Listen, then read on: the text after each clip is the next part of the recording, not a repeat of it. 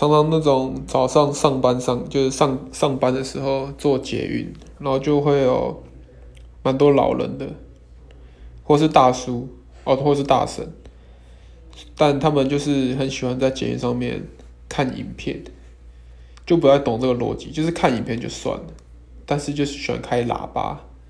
然后一早的那个宁静就被这样毁灭。对，我是觉得他们还不知不知道那种用。手机的那种礼貌啦，对，可能也没有人跟他们讲，但是我觉得